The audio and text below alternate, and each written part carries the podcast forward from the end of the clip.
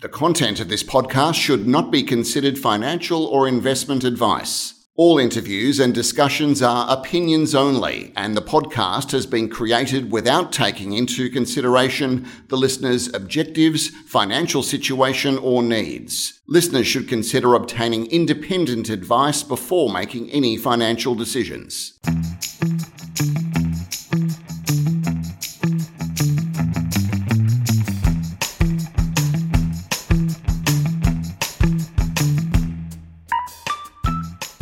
Hello, I'm uh, Tim Boreham, and welcome to another edition of uh, Health Kick. And we're recording uh, today live from the AusBiotech conference in Melbourne, which is one of the industry's um, biggest events, if uh, if not the biggest. We're lucky today uh, because it's it's a two-in-one deal. I've got uh, two drug developers here today in the uh, anti-inflammatory and anti-fibrotic space. So with me are uh, Dr. Nina Webster from Dimerix and Gary Phillips from Pharmaxis. Uh, both are CEOs of their respective companies, and, and both of them are, uh, of course, uh, listed on the ASX. Now, fibrosis or, or tissue scarring is uh, sort of quite the work of the devil, really, in that it's uh, thought to be responsible for 45% uh, of all diseases. And not surprisingly, there's a lot of big pharma interest in the area, and they haven't been shy about snapping up developers at an early stage. Um, just a bit about both companies. Dimerix focuses on chronic kidney disease, or, or, or CKD, uh, which also includes diabetic kidney disease. The company's lead drug is called DMX 200, and it's a combination therapy which is based on a a known heart pressure drug, which has the lovely name of propagermanium. I hope I've got that right. Uh, it's uh, not a flowering plant, but an anti-inflammatory to treat hepatitis B. It's also uh, tackling a, a, an eye disease called uh, FSGS. And that's an abbreviation, and um, I, I, won't spell it out. I'll, I'll, I'll let uh, Nina do that. And uh, Dimerix is also furthering a treatment for chronic obstructive pulmonary disease, which is quite a a common condition and even more so as the population ages. Now, Pharmaxis has been toiling away for some years on a number of disease treatments, uh, notably for cystic fibrosis. Uh, and uh, in May this year, the US uh, uh, Food and Drug Administration all but approved the company's drug Bronchitol to treat adult CF patients in the US. And I think full approval is expected uh, next year. Uh, Pharmaxis is also eyeing treatments for a liver disease called NASH, which is non-alcoholic steatohepatitis, as well as diabetic retinopathy. Um, and uh, to boot, uh, it's also looking at the fatal lung disease, idiopathic pulmonary fibrosis. Both companies have got quite a bit happening. Starting with uh, Nina, in your area, what's sort of the problem with, with, with, the existing drugs, you know, the standard of care? Yeah, so when we're talking about kidney disease, and just what pick up on one point you made mm. earlier, the FSGS, focal segmental glomerulosclerosis, that's the one, is for kidney disease as well. So they're both for kidney disease. Oh, okay. Yes. Okay. So the issue with kidney disease is historically the clinical trials have been uh, particularly long, time to end stage renal failure. Um, many years and very, very expensive. And as a result, there's been very little innovation in the space. So, no new drugs innovation for over 15 years. Okay. So, this has created a real opportunity because in 2018, the FDA changed the regulations and guidelines so that the trials are now surrogate endpoints instead of these hard endpoints. So, the results can be in months, not years. So this has created quite a buzz in the space. Um, as I said, uh, it, for focal segmental glomerulosclerosis, particularly because it's an orphan indication, which means it's very rare. Yes, yes, yes. And so, so there hasn't been much development, just chiefly because of the, as I say, the time uh, it takes to, to run the trial. It's not uh, because the market's not there, or we believe that that's it's because of the length of trials. That the market is certainly there, um, with over um, 20% of all diabetics suffering from kidney disease. Uh, all incidences of kidney disease globally, uh, 40% are caused by diabetic kidney disease. And if you think about the rate of growth of diabetes, so too is the rate of, of diabetic kidney disease growing. Okay, and, and you, we're talking in the main about type 2 diabetes? or the... Type 2 is the predominant growth in that space, correct. Yeah. Correct. The other point I would just uh, make there is that we're not a combination product per se. We are uh, DMX 200 and DMX200 is given to patients who are already taking the current standard of care. So it's an adjunct therapy. Oh, okay, okay, but, but but you're not actually combining the two. We are not actually combining the two, correct? Oh, okay, okay. Uh, but but but they're, they're put on the standard of care so that uh, They're already well, on standard of care, correct? they're- they're- Um, they're- and then we're looking for a further reduction of what's called proteinuria, protein in the urine, which is a measure of the rate of progression of kidney disease. Yeah, okay, okay. And and, why did you uh, uh, join Dimerix? Because uh, you've uh, you, you joined fairly recently. You joined the company fairly recently. I joined in late 2018, correct? So I've been there a year now, um, long enough to know better. Okay. So uh, the the main reason I joined is I've got a long history, over 25 years of in the industry. Uh, started off in pharmacology, but spent the last 12 years in the commercial side of the business. And most pharma companies will hit a tipping point where they're going from R&D into commercialization, and that's where you typically need to bring in the skill set for that commercialization, bridging the gap.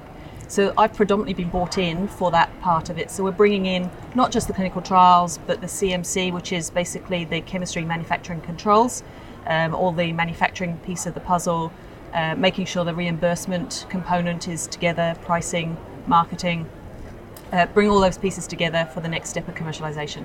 Okay, we'll, come back to the commercialisation route a, bit later, but uh, just turning to, to Gary, Pharmaxis is, is targeting quite a number of indications. Do you have a, do you have a priority as such? Is cystic, cystic fibrosis the priority? Or? No, cystic fibrosis is more of a historical indication for us with uh, the mannitol business. Um, so Pharmaxis is still very much a company of two halves. You've got a manufacturing piece with drug on the market approved in Europe.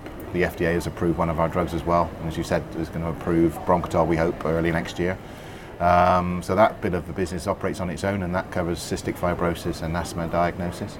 Um, the other part of our business, which we've developed um, in the last four or five years, has been uh, drug development and built around an amine oxidase chemistry platform. And from that, we've generated four drugs in the last five years that have gone through from being invention right the way through into the clinic. And that's the, the blue sky in the company, I guess you'd say. Okay, and so they, they, these are the four drugs for, for, for what? So the the first one was partnered with Boehringer, so we sold it to them in 2015. So they continue to develop that drug, um, and they're responsible for the development. So we don't have to contribute any more money towards the development, but we earn milestone payments as and when they reach certain points in the development. um, they've we've already received 83 million from them up until now since 2015. Uh, the next milestone payments are due when they start their phase three studies, and they're targeting two indications. The first one is NASH or fatty liver disease, non-alcoholic. Uh, Yes. We'll- we'll just call it fatty liver disease, Fatty yeah. liver disease, uh, and the other one is diabetic retinopathy. Uh, it's an anti-inflammatory drug, so in the liver disease, uh, they'll be using it, and the first of the phase two trials is due to read out later this quarter. So this has been a busy news flow for Pharmaxis coming up. Um, so the BI drug, first phase two to read out this quarter, and then the diabetic retinopathy study reads out in the first half of next year. So those will be the first two clinical proof of concept for that drug in patients. So that's a really exciting step forward. So that's obviously a, a priority for us as a company, but it's not our responsibility. It's Boehringer taking it forward. The, Sure, the- well- the, drugs we do have control of, uh, which are still in the pipeline, we're focusing on again on NASH and an IPF, the pulmonary fibrosis, uh, as being the sort of two lead indications at the moment. Okay, is that the LOXL2? That's the program? LOXL2 program, yes. Yeah. Okay. Yeah. But uh, but basically, you've got uh, you- you've got revenue streams already from partnering, and it's it's not just uh, BI, is it? You've got uh, you've also got a tie up with uh, With Chiesi. Yeah. Chiesi. Yes. And, yeah. and, and that and that uh, that, that generates uh, So Chiesi are, or they're- milestones Chiesi, are a licensed partner in the US for Bronchitol uh, and a distributor for us in Europe. So yes, so they, they buy directly from us and sell into the market in Europe. Uh, and obviously when uh, they're responsible for the FDA submission, finishing it off. Um, they've got one more study, small study to do, which is a, a human factor study. It's not involving patients. They've just got to test that healthcare professionals are f- capable of following some instructions on a package and training. So it should be fairly straightforward. Um, and uh, the F, so they should finish that early next, early in quarter one.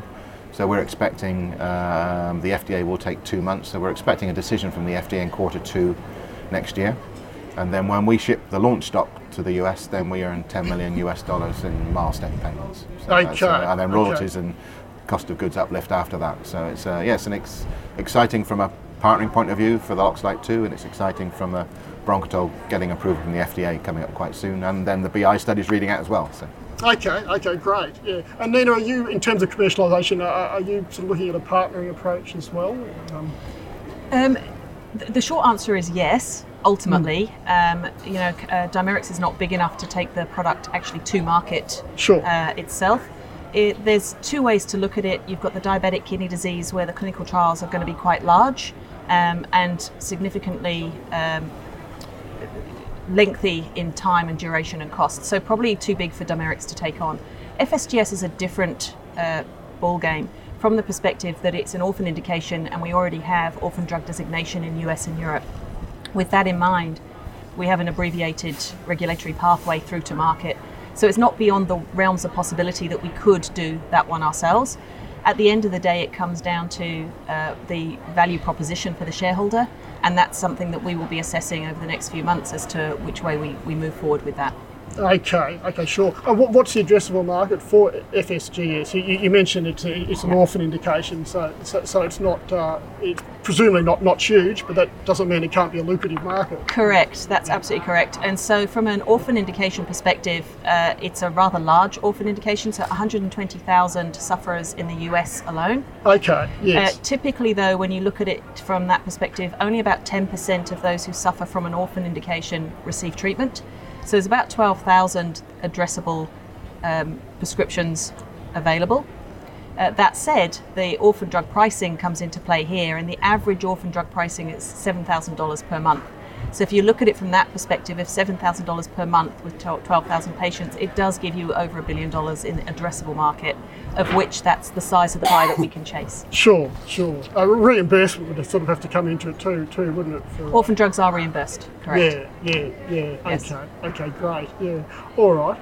Um, uh, now, we're, talking about uh, anti-fibrotics and and uh, uh, anti uh, inflammation mechanisms, but perhaps one of you could uh, could explain how they're uh, interlinked. I can talk about. I'll talk about it from a kidney perspective, and then hand over mm. uh, to Gary. Um, from a kidney perspective, there are three main causes of, of kidney disease, or three main mechanisms. The first is this anti-hyperfiltration um, and anti-hypertension. So basically, the vessels in the kidney are working super hard. Because they're working persistently uh, and continuously, it causes inflammation where that inflammation is ongoing, it results in fibrosis. And what happens is as the cells die off, then they have to work even harder. So you go back to point one, and there's more filtration, um, hyperfiltration goes up, which means there's more inflammation, which means that they come to the third point again, more fibrosis. And this goes around faster and faster, hence this rapid decline. Once you kill off the kidney cells, you can't uh, go back up the, the hill. No, no, no, no. That, that, that, that's kind of it, isn't it? That's correct. So, so the inflammatory process is what causes the fibrosis. Yeah. Okay. Okay. Great. All uh, right. From a from a, a liver and lung perspective, um, you start off with um, cells in a, a normal non-inflammatory state within the tissue, um, but then you get insults. So, from a liver perspective, it's normally diet, so obesity. Uh, it can be diabetes, or it can be genetic factors as well, um, that insult the cells, and then they go on to produce chemokines, which cause more inflammatory cells to be brought into the tissue. If you're in the lung environment, that can be bacteria or viruses, or it can be smoking or other chemicals that somebody's inhaled.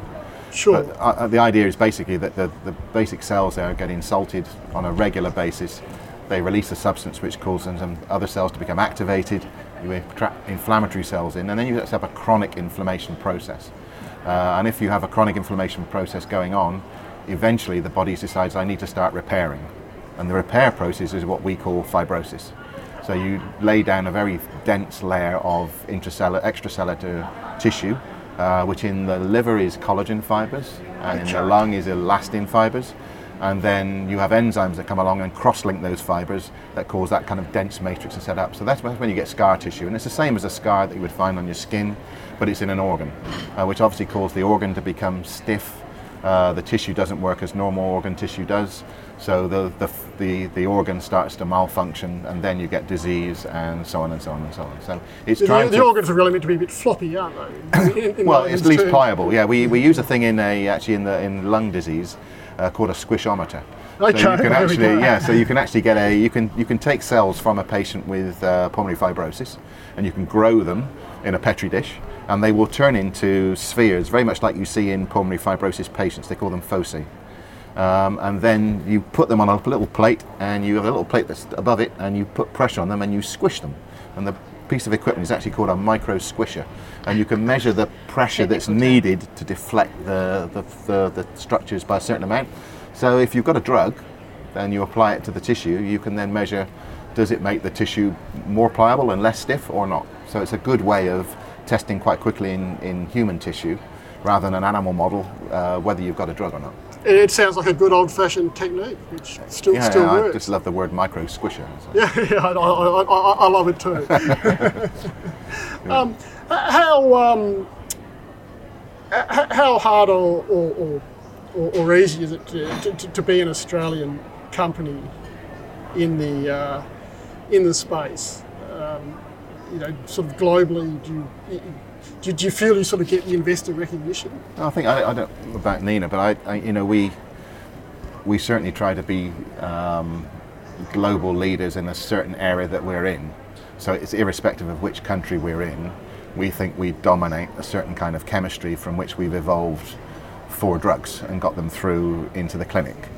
And if you can do that, and you can demonstrate that you are having success and that you are being noticed by big pharma and you know when you've sold an asset that you've shown okay so my the quality of my program has now passed the test of somebody else coming along and wanting to buy it uh, then you start to attract investors not only from Australia but from overseas. So our shareholder register is probably a third is is UK US um, our largest shareholder is a US uh, US fund uh, and the rest is is Australian. Um, so it's it's you know it, it's it's it, it is sometimes difficult. I think that the amount of capital that's available within Australia is is limited. Um, the healthcare market here isn't that deep, um, but you know we've got institutional investors about 60% of the of the of the register, Okay. and um, half of that comes from overseas. And I think having overseas people also investing is good validation. I mean, these are professional healthcare. They only invest in healthcare companies, so to have them on the register is, is great because it gives confidence to the average investor in the street who's looking around saying, "Well, how do I understand this technology? How do I, where do I start? You know, in terms of understanding the risk." Well, if you, if you can see a company where you've got a specialist healthcare investor who's put a big chunk of money in, then you should have some degree of confidence that they've done the diligence and they think this is a good way forward. Of course, it's not always right, but you know, it's, it's one thing you can tick off in your box. Do you, do you need more cash? Uh, is uh, given, given your partnering, I, I, I No, presume not. no, we we're our cash. We had 30 million at the end of uh, June, and we had six million R&D tax credit. So um, that's a good chunk of cash for us to see through some of the milestones that we have coming up, and developing some of the earlier stage compounds again into the clinic and into other diseases that we're starting to focus on. Okay. And uh, uh, Nina, what, what does uh, the Dimerix uh, register look like? So the Dimerix register at the moment is 100% retail. Uh, management owns just under 20%. It's predominantly Australia at this point. I would come back to, to Gary's point, and I completely agree with Gary that at the end of the day, it comes down to the science. And we also believe we've got world class science behind our drug delivery. What's going to come next is we've got to meet the certain milestones to validate those, um, those points, and then the recognition will come in globally. Absolutely. So, completely agree. And and so, um, how are you off for funding? Do you, do you think you've you're We're actually very the comfortable at the moment, absolutely. So at the end of the last quarter, our 4C came out last week.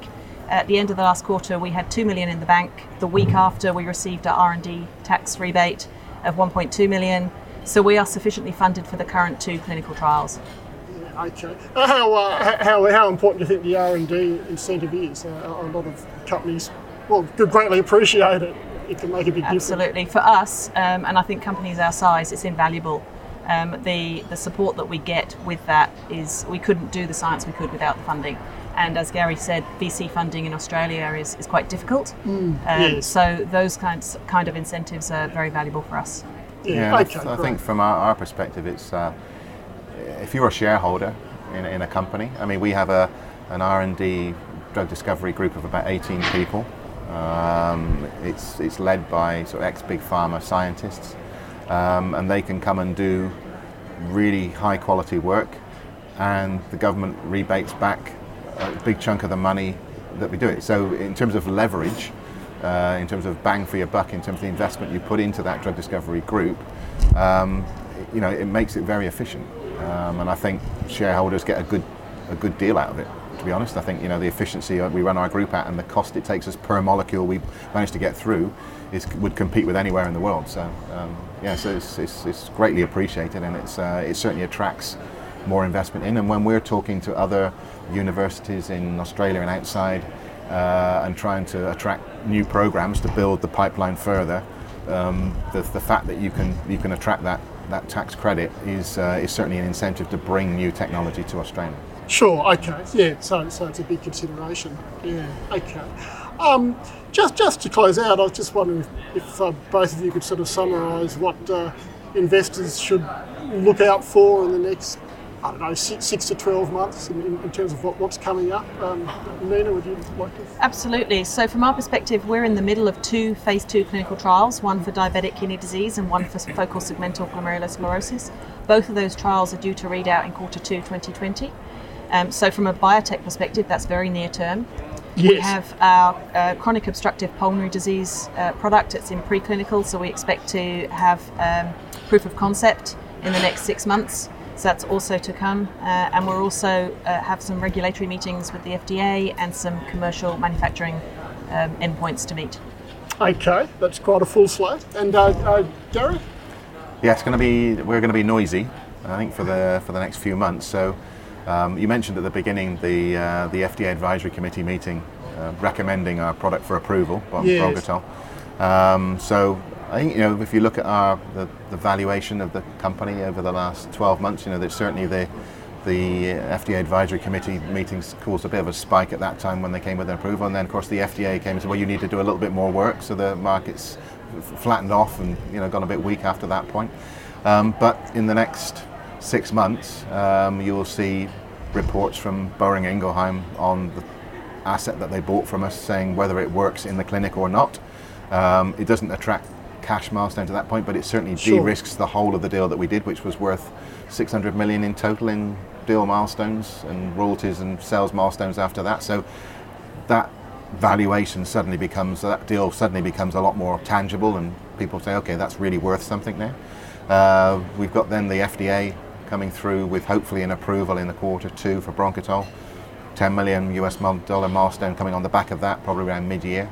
Uh, and then there's our LOXL2 program, which I'm here talking at AusBiotech about today, uh, and about the prospects for partnering that. And uh, certainly the partnering process is still underway, and we're estimating that you know, that process will come to a conclusion by the end of the year. So, yeah, it's going to be exciting six months.